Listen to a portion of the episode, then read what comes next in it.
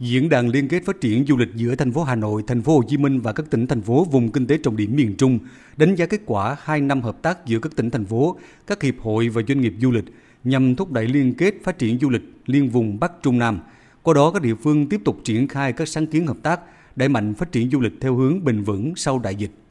Tháng 11 năm 2020, tại tỉnh Quảng Nam, lãnh đạo thành phố Hà Nội, thành phố Hồ Chí Minh và năm tỉnh thành vùng kinh tế trọng điểm miền Trung gồm Thừa Thiên Huế, Đà Nẵng, Quảng Nam, Quảng Ngãi và Bình Định đã ký kết thỏa thuận liên kết phát triển du lịch, trong đó tập trung vào bốn nội dung chính: công tác quản lý nhà nước về du lịch, phát triển nguồn nhân lực du lịch, phát triển sản phẩm du lịch và quảng bá xúc tiến du lịch.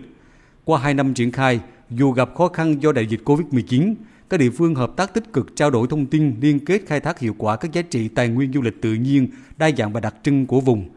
Năm ngoái, tổng lượt khách tham quan và lưu trú du lịch của 7 tỉnh, thành phố trong nhóm liên kết đạt khoảng 17 triệu 700 ngàn lượt, thu nhập xã hội từ du lịch ước đạt 63 ngàn tỷ đồng. 6 tháng đầu năm nay, tổng lượt khách tham quan lưu trú du lịch đến các địa phương này ước đạt 32 triệu 900 ngàn lượt.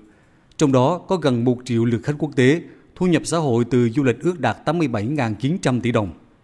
Phát biểu tại hội nghị, Phó Chủ tịch Thường trực Ủy ban Nhân dân tỉnh Quảng Ngãi Trần Hoàng Tuấn cam kết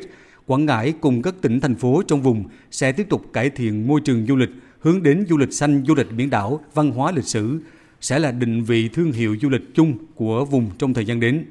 Chúng tôi rất mong chính phủ, các bộ ngành trung ương, mà nhất là Bộ Văn hóa Thể thao du lịch sẽ có định hướng giải pháp mạnh mẽ đột phá để các địa phương vùng kinh tế tư dạch tiềm năng thế mạnh của mình trong liên kết phát triển du lịch bền vững trong bối cảnh phục hồi sau đại dịch covid và xu thế hồi nhập phát triển